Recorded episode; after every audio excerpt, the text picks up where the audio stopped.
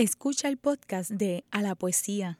Este programa se emite los miércoles a las 3 de la tarde por Radio Universidad de Puerto Rico en el 89.7 FM San Juan y el 88.3 FM Mayagüez. Todo mundo de música e información. A la poesía. A la poesía. A la poesía. Ah, pues sí, sí. Ah, de músicos, poetas y locos, solo unos pocos lo tienen todo. A la poesía con Rosa Vanessa Otero.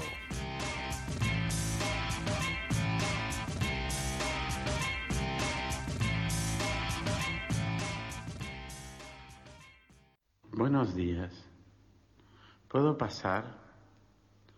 Me llamo Pablo Neruda. Soy poeta. Vengo llegando ahora del norte, del sur, del centro, del mar, de una mina que visité en Copiapó. Vengo llegando de mi casa de Isla Negra y te pido permiso para entrar en tu casa, para leerte mis versos, para que conversemos.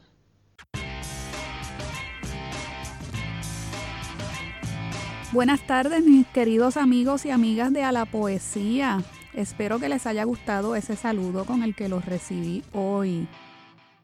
Hace unos días mientras conversaba con una amiga poeta, esta me comentaba cuánto le había impresionado oír por primera vez al poeta chileno y premio Nobel de Literatura Pablo Neruda leer sus poemas.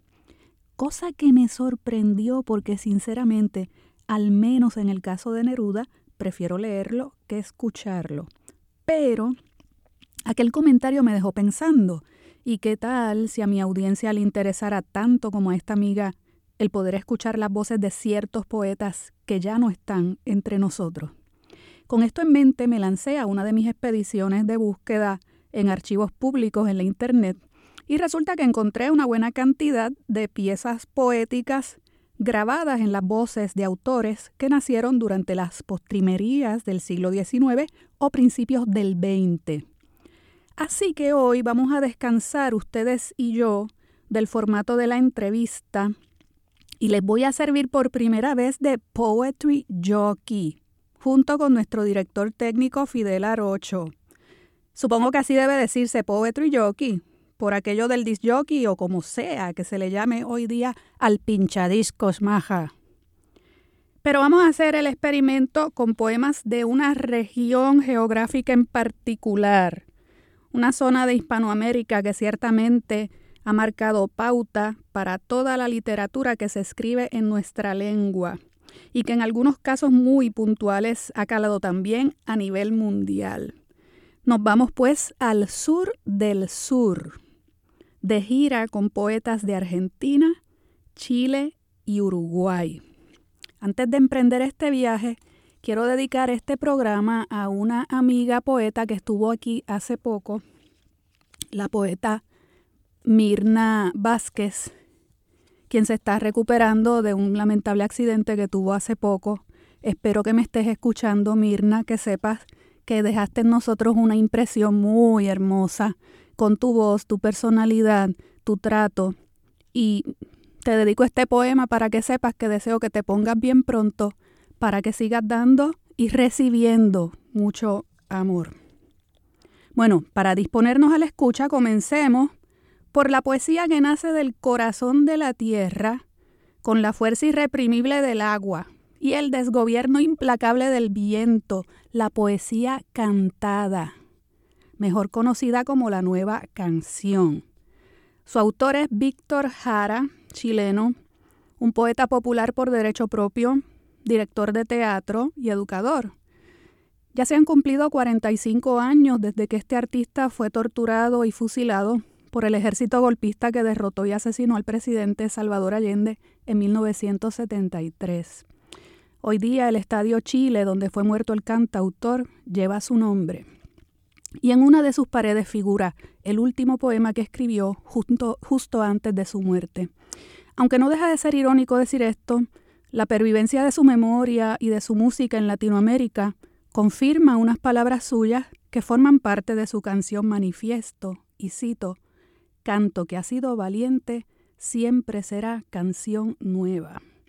De esa valentía han dado testimonio los compañeros de Jara que fueron encarcelados junto con él y presenciaron su ejecución. Escuchemos de Víctor Jara una de esas canciones suyas que al igual que su persona sobreviven al olvido. Deja la vida volar. Víctor Jara.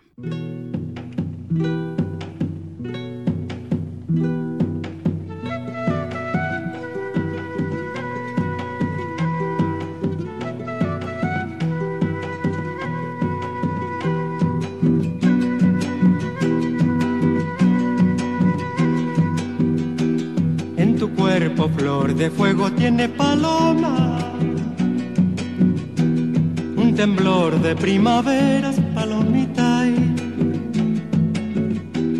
un volcán corre en tus venas. Y mi sangre como brasa tiene paloma.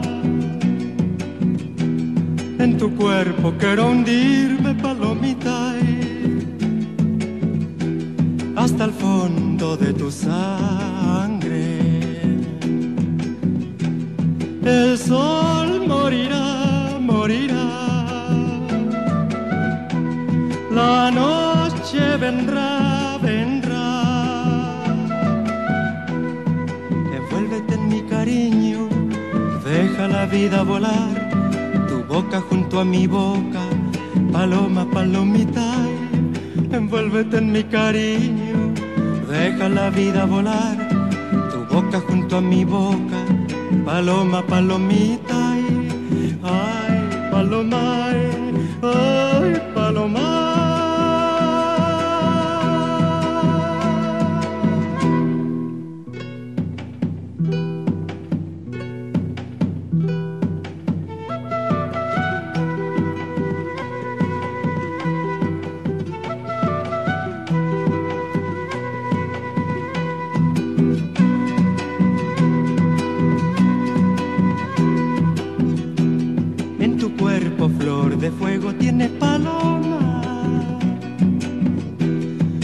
llamarada mía palomita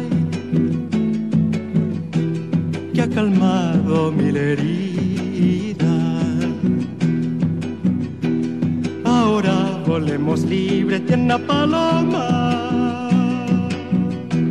No pierdas las esperanzas, palomita. La flor crece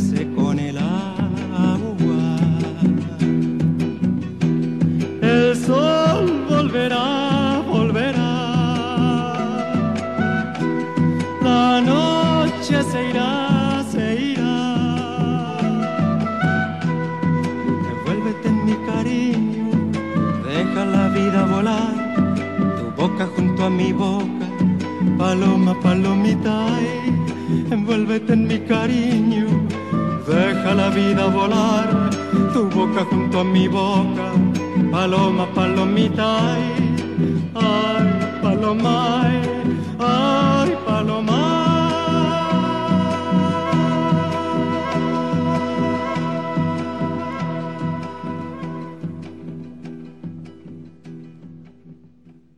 Ese era Víctor Jara con Deja la vida volar, de su primer disco titulado Víctor Jara. Antes de continuar con esta gira sudamericana, quiero aclarar que no pretendemos presentarles una antología representativa de lo mejor de la poesía de esta región. Eso sí, he tratado de incluir distintos tipos de poéticas. Como muchos de ustedes saben, en esta literatura hay para todos, para todos los gustos e intereses. Poesía de corte social y político, la llamada poesía comprometida, poesía neorromántica y poesía intimista, las cuales no hay que confundir con poemitas blandos y dulces como un flan. Poesía vanguardista y experimental de variado pelaje y plumaje, con mucho juego lingüístico. Mucha y grande antipoesía con giros de humor muy característicos del sur del sur latinoamericano. Y también recogemos, por supuesto, expresiones de fondo filosófico y reflexivo. Volvamos con Pablo Neruda, que nos recibió hace un rato. El saludo que escucharon al principio del programa procede del video titulado Pablo Neruda, su poesía en su propia voz. Se publica en YouTube en el canal de Alexis Clio. No conozco a Alexis Clio, pero le doy crédito porque es quien sube este material. Y les recomiendo visitarlo porque no solamente recita Neruda sus poemas, sino que va narrando de un modo muy entrañable su vida y sobre todo su vocación poética. Así que le voy a preguntar al poeta, ¿con qué textos suyos deberíamos empezar, Neruda? Deberíamos leer, escuchar, no mis versos últimos, que pueden tener la experiencia de tantos otros que escribí, sino los primeros, mis primeros poemas escritos en Cautín, en mi infancia, antes de los 15 años, cuando se abrían los ojos de mi conciencia. Y cuando aún el panorama de la vida se, veía tan oscuro para mí como el cielo del sur en invierno. Barrios sin luz.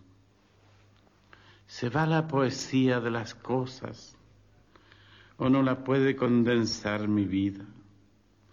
Ayer mirando el último crepúsculo, yo era un manchón de musgo entre unas ruinas. Las ciudades, hollines y venganzas, la cochinada gris de los suburbios, la oficina que encorva las espaldas, el jefe de ojos turbios, sangre de una revol sobre los cerros, sangre sobre las calles y las plazas, dolor de corazones rotos, podre de hastíos y de lágrimas. Un río abraza el arrabal como una mano helada que tienta en las tinieblas. Sobre sus aguas avergüenzan de verse las estrellas. Y las casas que esconden los deseos detrás de las ventanas luminosas, mientras afuera el viento lleva un poco de barro a cada rosa. Lejos la bruma de las olvidanzas, humos espesos, tajamares rotos, y el campo, el campo verde en que jadean los bueyes y los hombres sudorosos. Y aquí estoy yo, brotado entre las ruinas, mordiendo solo todas las tristezas, como si el llanto fuera una semilla y yo el único surco de la tierra.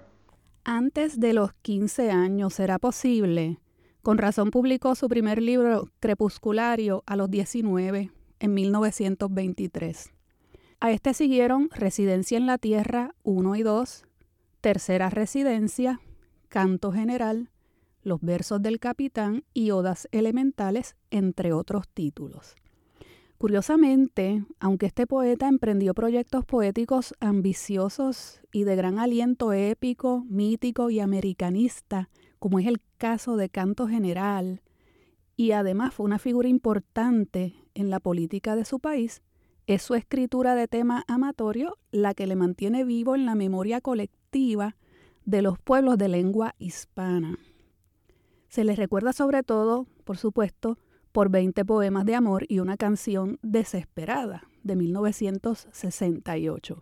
Pues fíjense que este poemario, al igual que los versos del capitán, fue grabado por completo en la voz del poeta. Los archivos sonoros están hospedados para público acceso en la página web de la Fundación Neruda. Allí se alojan además fuentes bibliográficas importantes sobre el poeta. Con gusto compartiremos el enlace en la página de Facebook de A la Poesía. No puedo dejar de leerles un poema que sin ser uno de mis preferidos me cautivó hace ya algunos años por su ritmo encantatorio.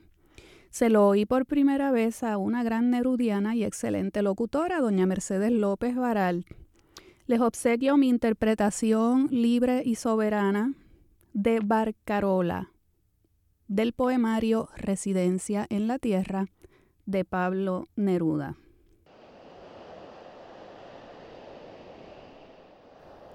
Si solamente me tocaras el corazón, si solamente pusieras tu boca en mi corazón, tu fina boca, tus dientes,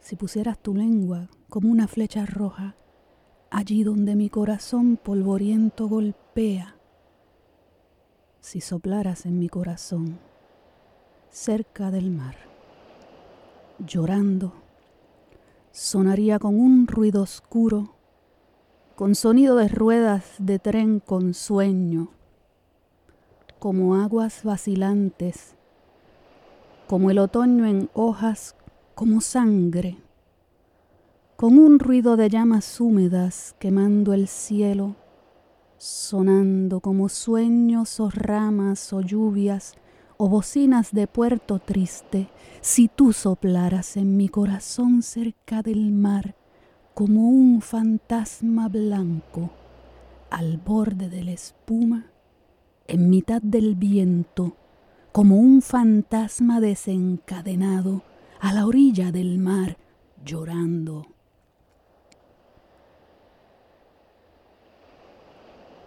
Como ausencia extendida, como campana súbita, el mar reparte el sonido del corazón, lloviendo, atardeciendo en una costa sola.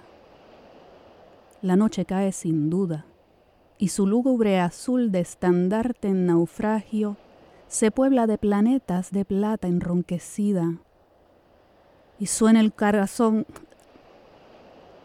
y suena el corazón como un caracol agrio. Llama, oh mar, oh lamento, oh derretido espanto esparcido en desgracias y olas desvencijadas.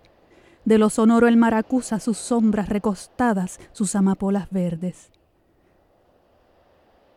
Si existieras de pronto, en una costa lúgubre, rodeada por el día muerto, frente a una nueva noche llena de olas, y soplaras en mi corazón de miedo frío, soplaras en la sangre sola de mi corazón, soplaras en un movimiento de paloma con llamas, sonarían sus negras sílabas de sangre, crecerían sus incesantes aguas rojas y sonaría, sonaría a sombras, sonaría como la muerte llamaría como un tubo lleno de viento o llanto, o una botella echando espanto a borbotones.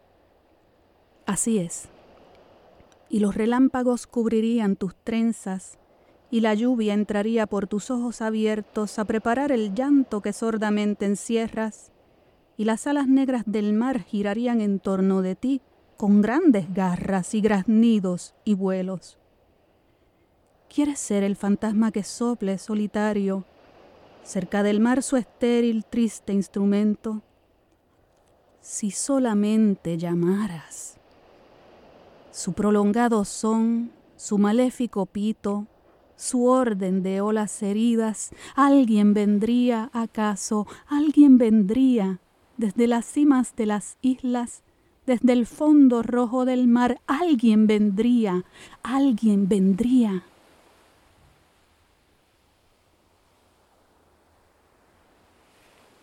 Alguien vendría. Sopla con furia. Que suene como sirena de barco roto, como lamento, como un relincho en medio de la espuma y la sangre, como un agua feroz mordiéndose y sonando. En la estación marina, su caracol de sombra circula como un grito.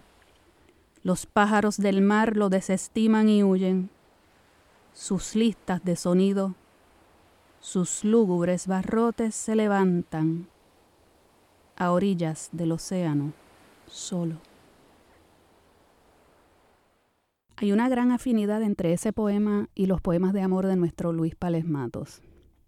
También me trae algún eco de T.S. Eliot y me trae también a la memoria un verso de Jesús Tomé que dice, la muerte nos sopla por un hueso vacío. Antes de terminar con Neruda, les cuento que se consigue, por ejemplo, la reproducción de un disco que produjo en 1971 el artista Aparcoa con el título Canto General, en el que interviene el poeta. No voy a reproducir aquí nada de ese disco, pero como siempre les compartiré en Facebook el enlace que pertenece al canal de Roberto Carpio por si alguien quiere escuchar esa, esa grabación. Espero que estén disfrutando esta ruta por el sur del sur. Regresamos pronto.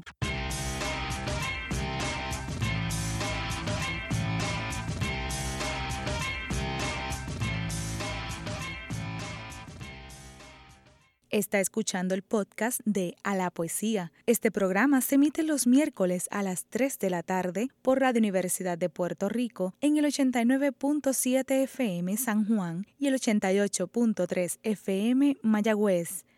Todo un mundo de música e información.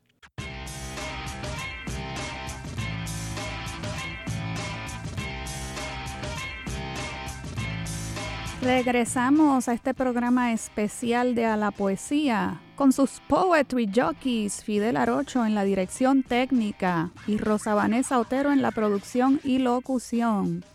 Chile da para mucho. Es uno de los pocos países en producir más de un ganador del Premio Nobel de Literatura y además ambos ganadores poetas.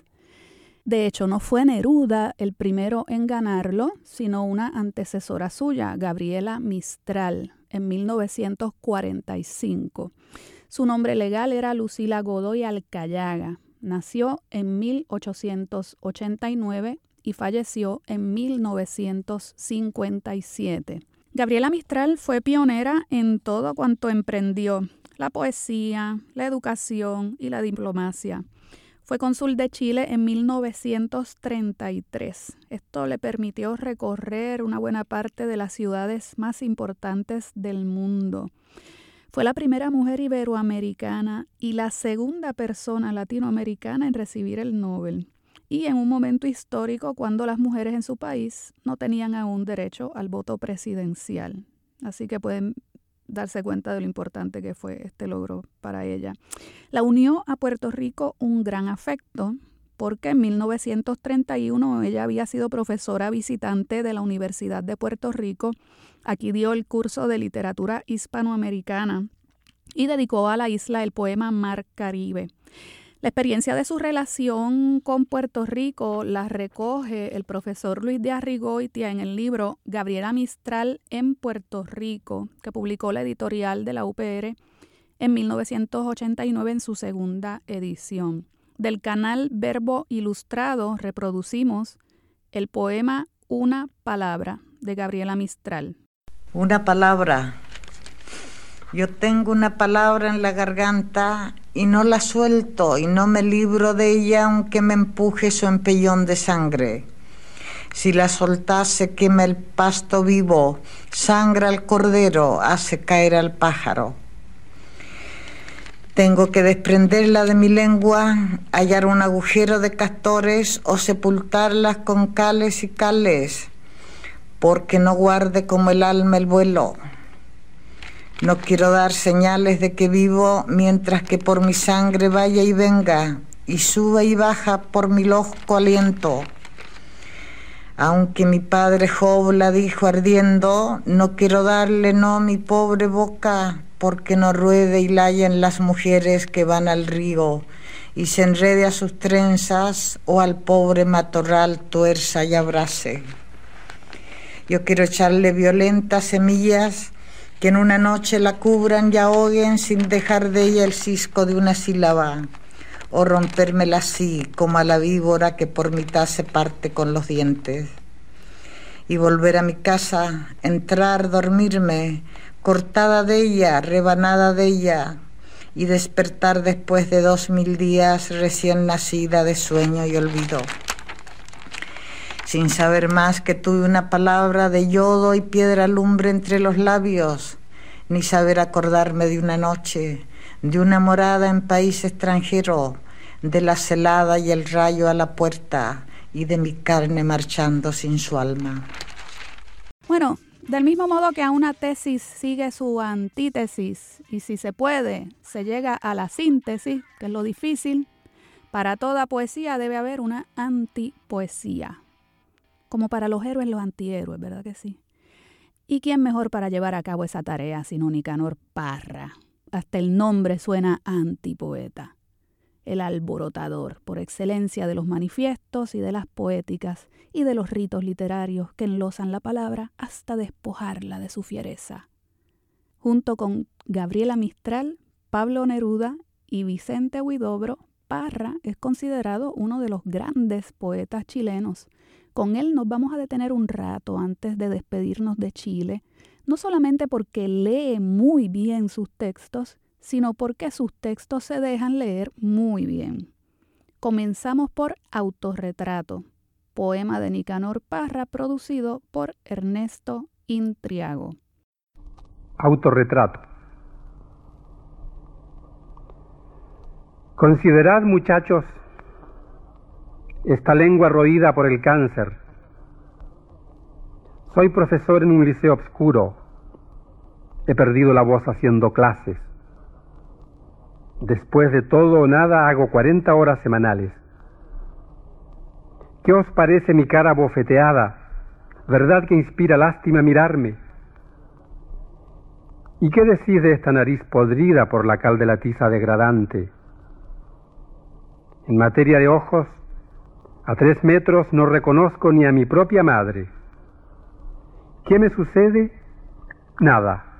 Me los he arruinado haciendo clases. La mala luz, el sol, la venenosa luna miserable. ¿Y todo para qué? Para ganar un pan imperdonable, duro como la cara del burgués y con olor y con sabor a sangre. ¿Para qué hemos nacido como hombres si nos dan una muerte de animales. Por el exceso de trabajo, a veces veo formas extrañas en el aire. Oigo carreras locas, risas, conversaciones criminales. Observad estas manos y estas mejillas blancas de cadáver, estos escasos pelos que me quedan, estas negras arrugas infernales. Sin embargo, yo fui tal como ustedes, joven lleno de bellos ideales. Soñé fundiendo el cobre y limando las caras del diamante. Aquí me tienen hoy detrás de este mesón inconfortable, embrutecido por el sonsonete de las 500 horas semanales. Después del autorretrato, imagínense con qué seguimos, con algo muy importante en la vida de los humanos, el epitafio un poema que compartimos del canal Criaturas de Ceniza. Epitafio. De estatura mediana, con una voz ni delgada ni gruesa, hijo mayor de profesor primario y de una modista de trastienda, flaco de nacimiento aunque devoto de la buena mesa, de mejillas escuálidas y de más bien abundantes orejas, con un rostro cuadrado en que los ojos se abren apenas, y una nariz de boxeador mulato baja la boca de ídolo azteca. Todo esto bañado por una luz entre irónica y pérfida, ni muy listo ni tonto de remate, fui lo que fui, una mezcla de vinagre y de aceite de comer, un embutido de ángel y bestia. Y para sellar mi debilidad por Nicanor Parra, que ya es evidente, Escuchemos nuevamente del canal Criaturas de Ceniza otro poema, en esta ocasión, Advertencia al lector. Advertencia al lector. El autor no responde de las molestias que puedan ocasionar sus escritos. Aunque le pese, el lector tendrá que darse siempre por satisfecho. Sabelius, que además de teólogo fue un humorista consumado, Después de haber reducido a polvo el dogma de la Santísima Trinidad, ¿respondió acaso de su herejía? Y si llegó a responder, ¿cómo lo hizo? ¿En qué forma descabellada? ¿Basándose en qué cúmulo de contradicciones? Según los doctores de la ley, este libro no debiera publicarse. La palabra arcoíris no aparece en él en ninguna parte, menos aún la palabra dolor, la palabra torcuato Sillas y mesas sí que figuran a granel, ataúdes útiles de escritorio, lo que me llena de orgullo, porque a mi modo de ver, el cielo se está cayendo a pedazos. Los mortales que hayan leído el Tractatus de Wittgenstein pueden darse con una piedra en el pecho, porque es una obra difícil de conseguir. Pero el Círculo de Viena se disolvió hace años. Sus miembros se dispersaron sin dejar huella. Y yo he decidido declarar la guerra a los Cavalieri de la Luna. Mi poesía puede perfectamente no conducir a ninguna parte.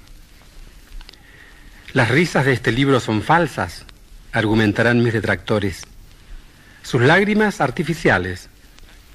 En vez de suspirar, en estas páginas se bosteza, se patalea como un niño de pecho. El autor se da a entender a estornudos.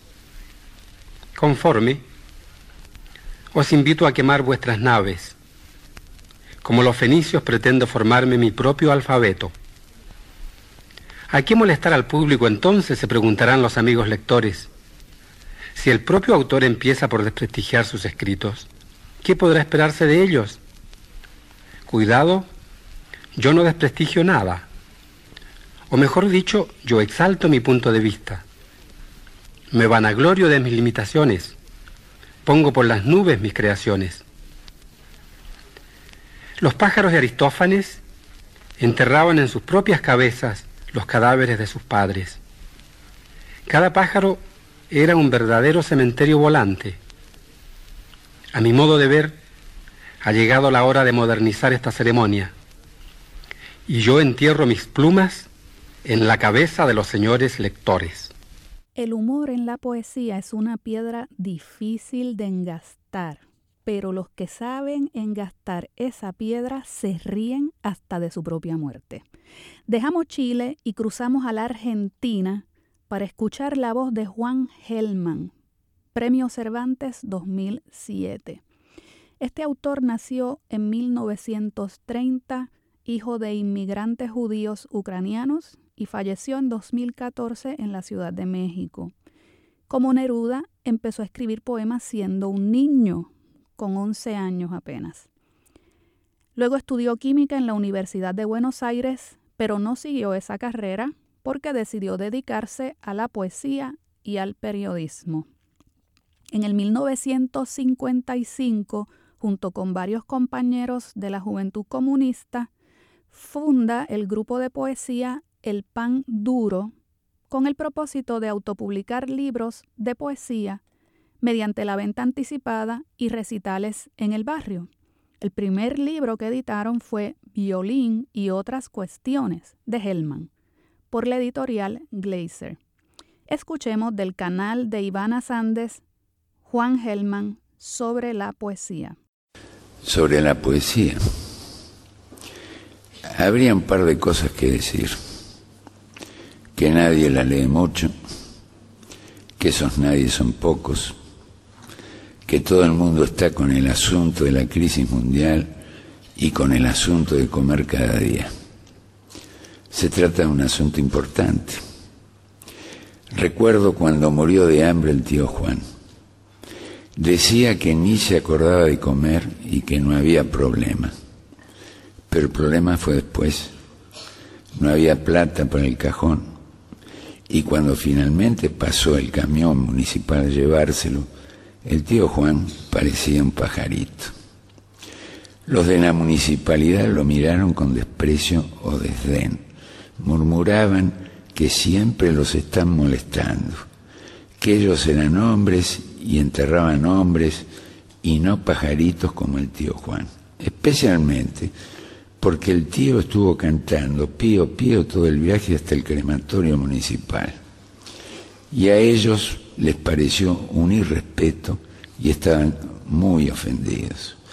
Y cuando le daban un palmetazo para que se callara la boca, el pío pío volaba por la cabina del camión y ellos sentían que les hacía pío pío en la cabeza. El tío Juan era así, le gustaba cantar y no veía por qué la muerte era motivo para no cantar.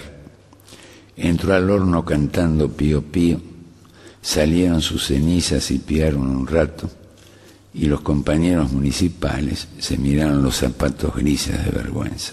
Pero, volviendo a la poesía, los poetas ahora la pasan bastante mal.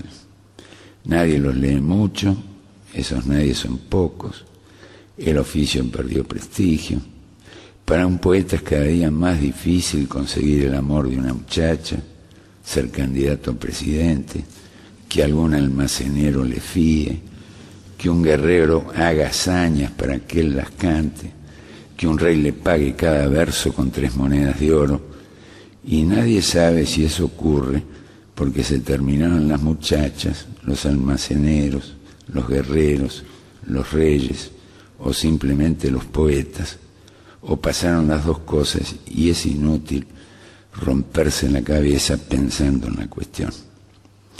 Lo lindo es saber que uno puede cantar pío pío en las más raras circunstancias. Tío Juan después de muerto. Yo ahora para que me quieras. Como muchos otros argentinos que se opusieron durante la década de los 70 a la dictadura, Juan Gelman tuvo que exiliarse y además sufrió el secuestro y desaparición de sus hijos, Nora Eva y Marcelo Ariel, y de su nuera embarazada entonces, María Claudia Irureta Goyena. A continuación les voy a leer un fragmento del texto Carta abierta a mi nieto. Me resulta muy extraño hablarte de mis hijos como tus padres que no fueron. No sé si sos varón o mujer. Sé que naciste. Ahora tenés casi la edad de tus padres cuando los mataron y pronto serás mayor que ellos. Ellos se quedaron en los 20 años para siempre.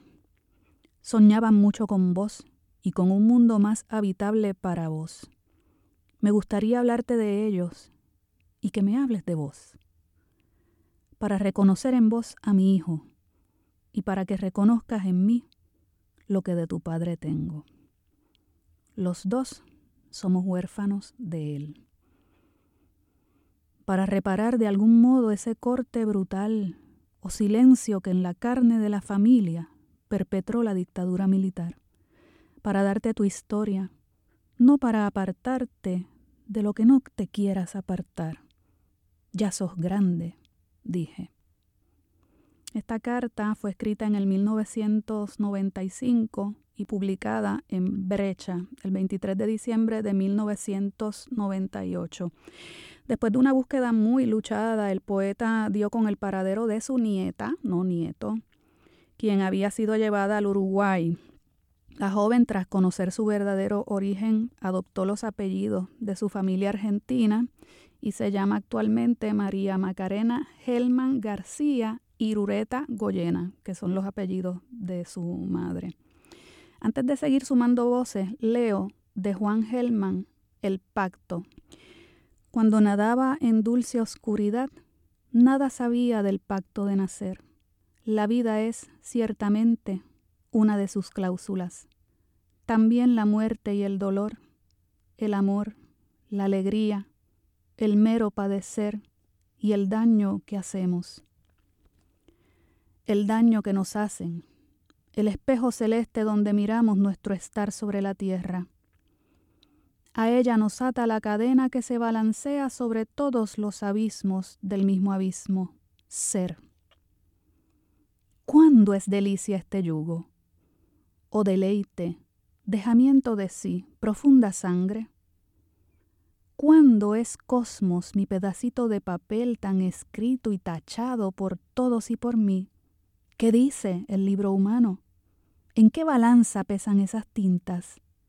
las palabras del puro comenzar. La vida es acto que conoce y cada acto introducción al otro no saber. La inteligencia y el instinto encienden fuegos en la noche, pero es del infinito que estamos exiliados. Así, en tu secreto, crece el árbol que sueña el sueño donde un gallo, una piedra y la tristeza miran al mundo entero y lo ponen en la boca de un niño para que el sol beba. Siempre he pensado que el dolor, cuando lo sufre un poeta, se convierte en una poesía profunda, como un río.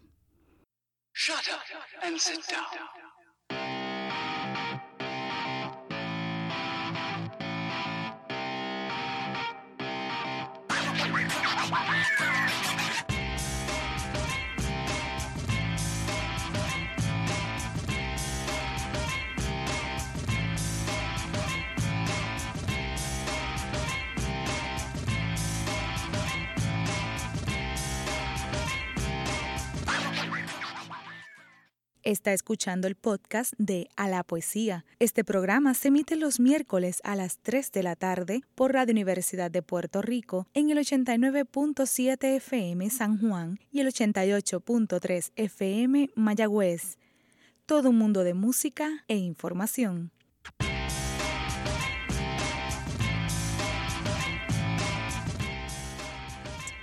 Amigos y amigas, ya en el tercer segmento seguimos en la Argentina. Con los argentinos y las argentinas pasa que hasta cuando se les recuerda principalmente como narradores, nos resultan buenos poetas. Por ejemplo, Jorge Luis Borges, otro premio Cervantes como Hellman.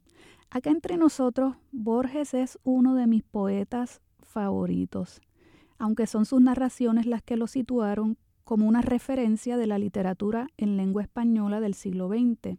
Ficciones, El Aleph, El Hacedor, son algunos de sus títulos de narrativa.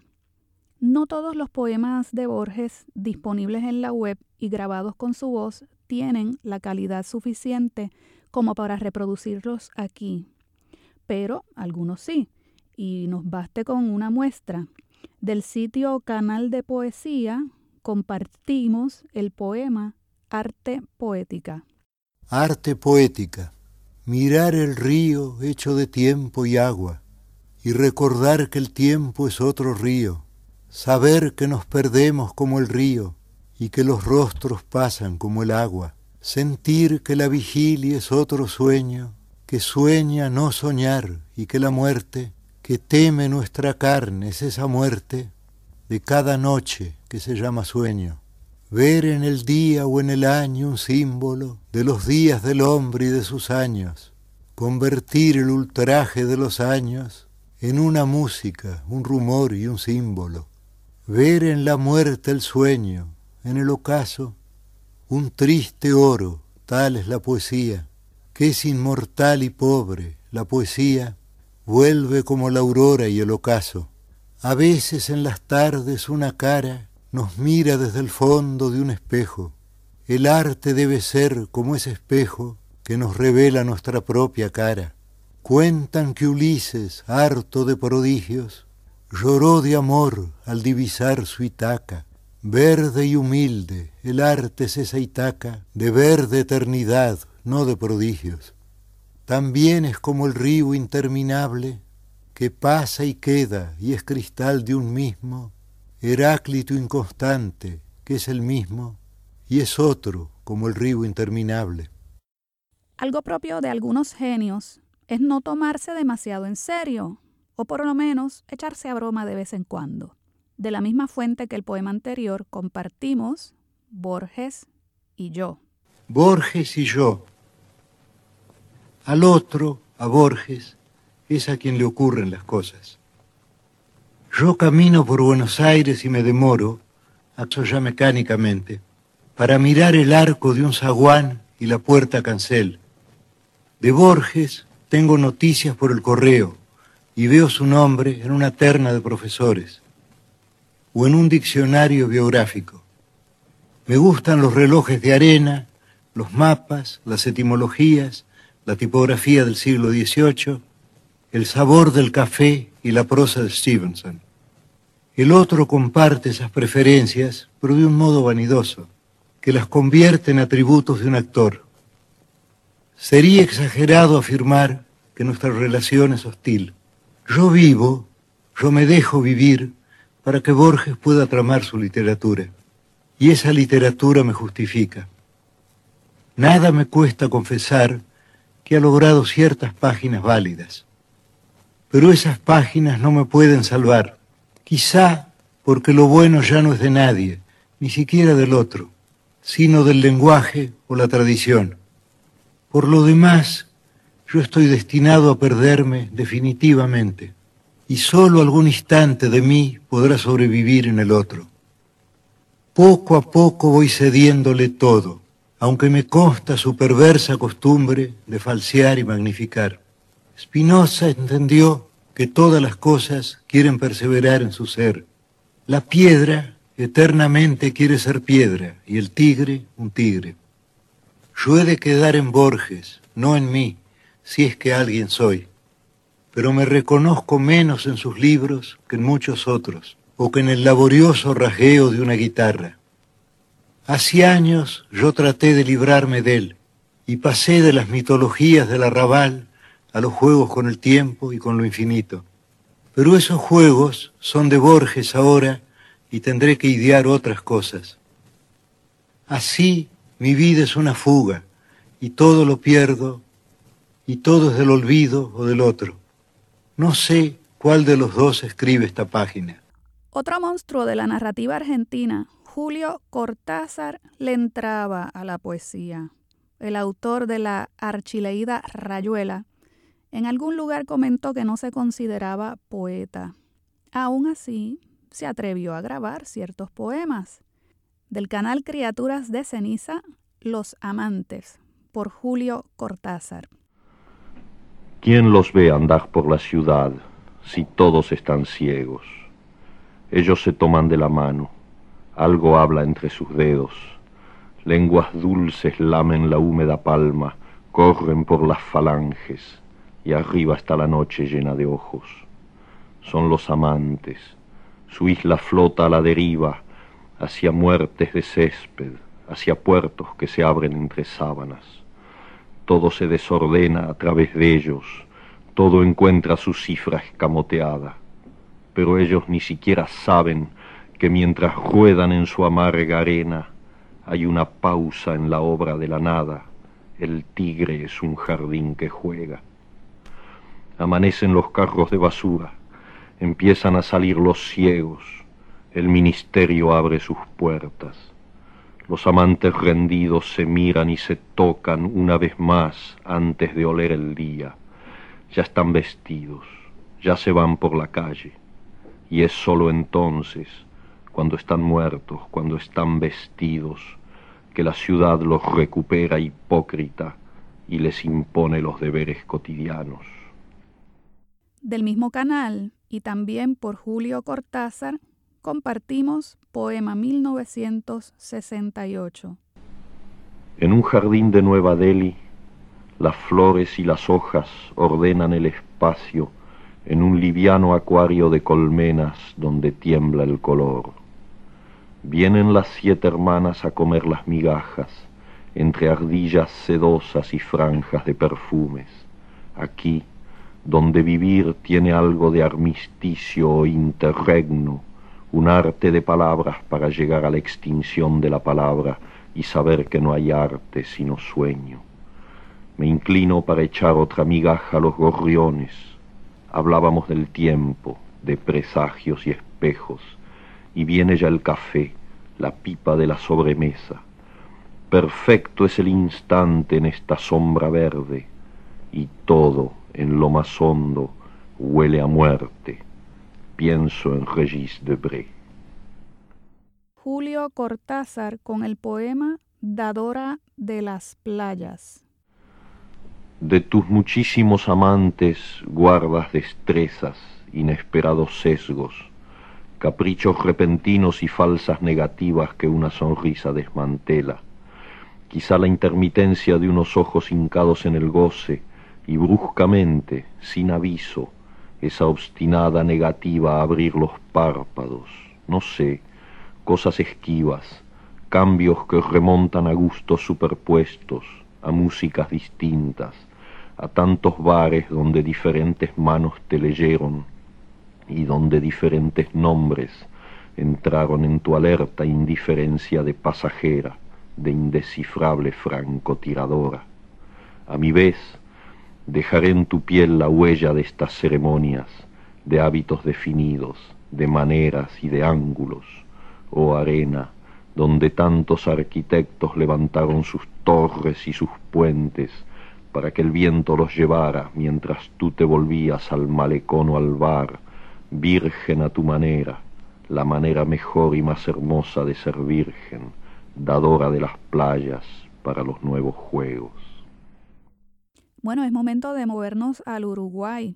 Encontrar buenos audios de las poetas posmodernistas sudamericanas no es nada fácil, pero sí encontramos uno de la uruguaya Juana Di Barburu. Se trata de un fragmento de la ponencia que brindó en un encuentro que tuvo lugar en Montevideo durante el verano de 1938 junto a sus colegas la argentina Alfonsina Storni y la chilena Gabriela Mistral.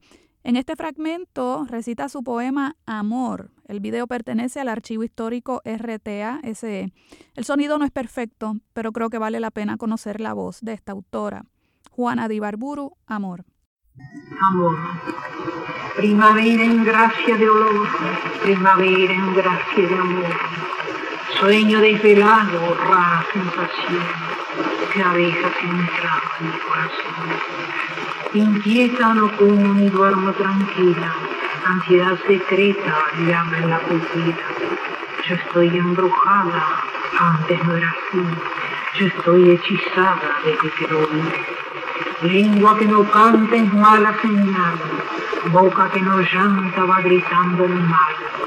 Y sigo la vía sin saber si es que encontré alegría o si angustia ayer. Yo estoy embrujada, antes de yo estoy hechizada Mejores poemas, Mario Benedetti, del canal de Giovanni R. Estados de ánimo. Unas veces me siento como pobre colina y otras como montaña de cumbres repetidas. Unas veces me siento como un acantilado y en otras como un cielo azul pero lejano. A veces uno es manantial entre rocas y otras veces un árbol con las últimas hojas.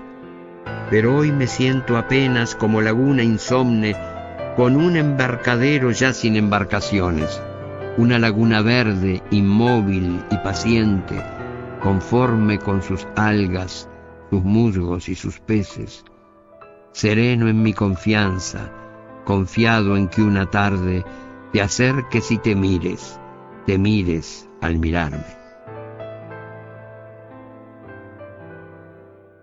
Presentamos ahora a Ida Vitale, una poetisa uruguaya nacida en 1924, autora de artículos periodísticos y de crítica literaria, así como de numerosas traducciones. En su obra destacan La luz de esta memoria, Oidor andante y Jardín de Sílice. Es considerada integrante de la generación del 45 con otros escritores como Mario Benedetti, Juan Carlos Onetti, Carlos Maggi o Idea Vilariño. Del canal de Alberto Gil compartimos de Ida Vitale El Puente. En un instante fragua y se rompe el puente que va de la sonrisa al relámpago roto de la ira, de la loca beatífica que sostiene como un falo una rosa por el aire, hasta el auto que pasa lento, negro, patrullando la calle sigilada. Y ya no hay nexo, línea, mano que una la dispersión. Veo volar vidrieras que están quietas y una infernal granada que derrama sus glóbulos de sangre.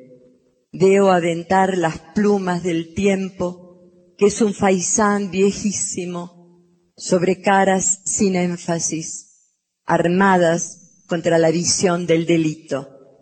Veo la cerrazón suicida, reyes de penas, ápices de un sueño sumergido, los todavía líricos, los siempre esperanzados, los pescadores de otros mares mágicos, a cada paso dado apartamos los vidrios y tememos. Como ya mencionamos, una compañera de generación de Ida Vitale es Idea Vilariño, quien además de poeta fue traductora, compositora y docente. Publicó 11 libros de poesía, entre ellos La Suplicante, Por Aire Sucio y Pobre Mundo. De idea viraliño desde el canal La Resaca de Baudelaire, el poema Te estoy llamando.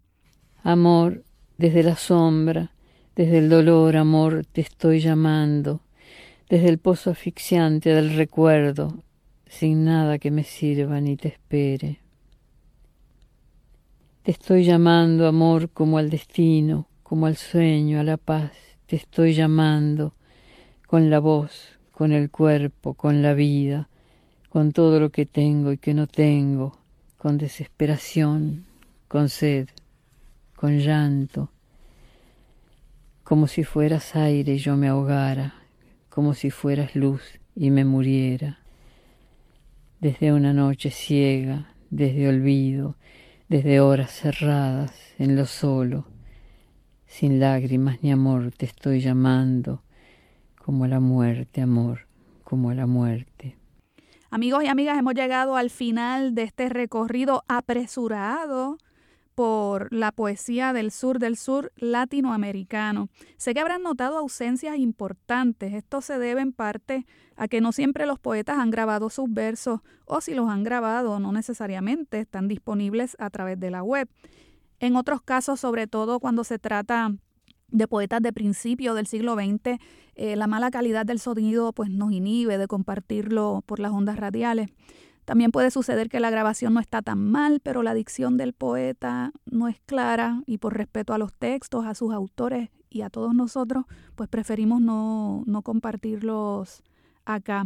Tal vez notaron que faltan em, algunas escritoras importantes, perdónenme la ausencia de Alfonsina Storni, Delmira Agustini, Alejandra Pizarnik, por ejemplo. Quiero que sepan que esto se debe únicamente a que se encuentra menos material grabado por autoras que por autores. De las presencias no me disculpo porque una de las cualidades de la poesía es la apertura y en el peligro que implica exponerse a lo desconocido o a lo ajeno o a lo raro o a lo que no nos gusta, hay más hallazgo que en el camino conocido y dado por seguro. Los espero el miércoles que viene a las 3 de la tarde en A la Poesía.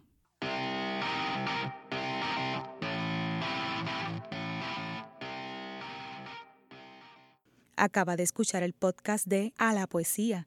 Le invitamos a que nos sintonice los miércoles a las 3 de la tarde por Radio Universidad de Puerto Rico en el 89.7 FM San Juan y el 88.3 FM Mayagüez. Todo un mundo de música e información.